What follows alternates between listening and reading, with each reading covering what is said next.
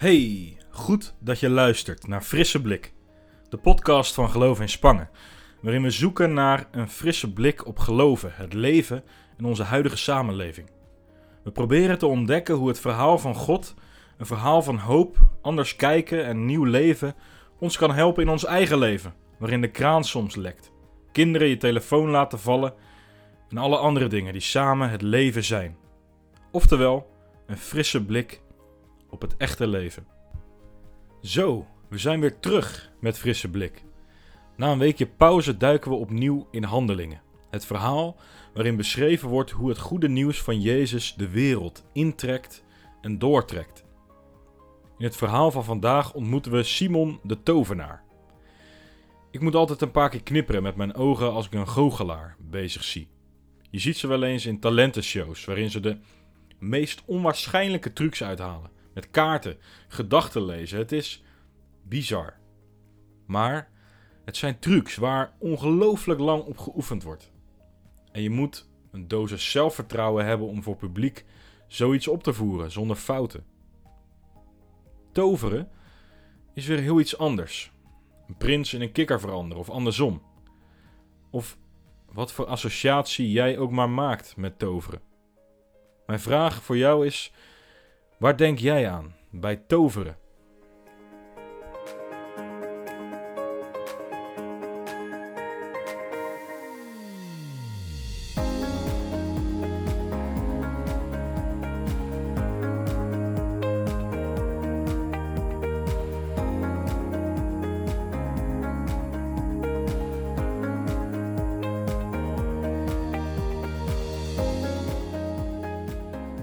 Ik lees enkele versen uit Handelingen 8, namelijk vers 4 tot 13. Luister maar mee. De gelovigen uit Jeruzalem vluchtten naar allerlei plaatsen. Overal vertelden ze het goede nieuws over Jezus. Filippus ging naar de stad Samaria. Daar vertelde hij dat Jezus de Messias is.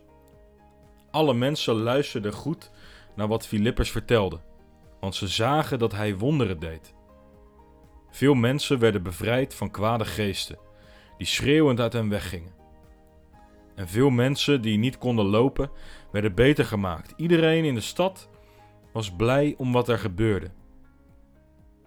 In Samaria woonde al heel lang een man die toverkunsten kon doen. Die man heette Simon. Hij zei van zichzelf dat hij heel bijzonder was.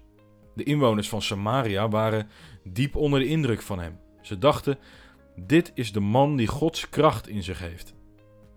Daarom luisterde iedereen goed naar hem.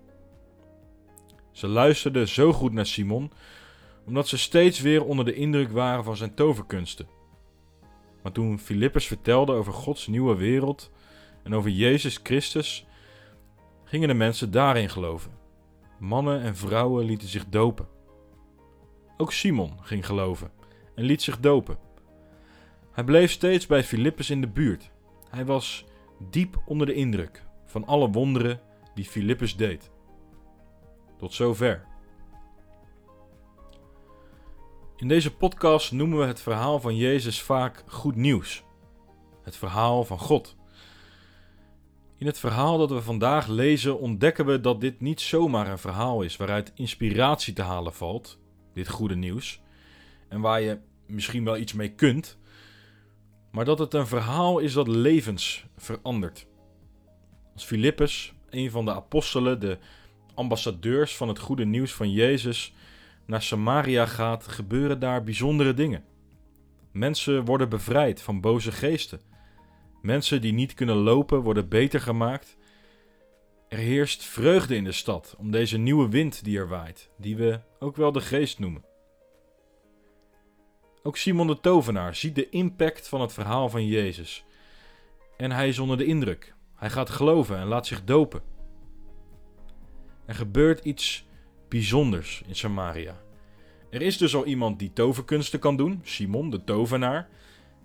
En hoe dit precies werkte en wat hij precies wel en niet kon, weten we niet. Maar het is duidelijk dat er bovennatuurlijke dingen gebeuren. In de Bijbel is een tovenaar niet positief en hoort juist vaak bij de partijen van de duisternis. En hier in Samaria gebeurt een wonder dat zelfs deze tovenaar boven de pet gaat. Niet alleen gebeuren er dingen die misschien lijken op toverkunst, maar mensenlevens veranderen. En iedereen, inclusief jij en ik, weet hoe moeilijk het is om een leven te veranderen. Het verhaal van Gods nieuwe wereld is meer dan woorden. Het brengt ook wonderen met zich mee. Het wonder van mensen die genezen en bevrijd worden. In het groot en in het klein. Genezen misschien wel van egoïsme, van hebzucht. Bevrijd van angst om afgewezen te worden door mensen om je heen. Bevrijd van prestatiedruk, faalangst, wat dan ook. Als Gods verhaal zich gaat wortelen in jouw leven, gebeuren er wonderen. Het is geen trucje, dat voelen we haar fijn aan. Geloven is geen roltrap naar het perfecte leven, maar wel een bereidheid om het goede leven te ontvangen en uit te delen. En soms gebeurt er dan zomaar een wonder. Mijn vraag voor jou is vandaag: waar zie jij een wonder van God?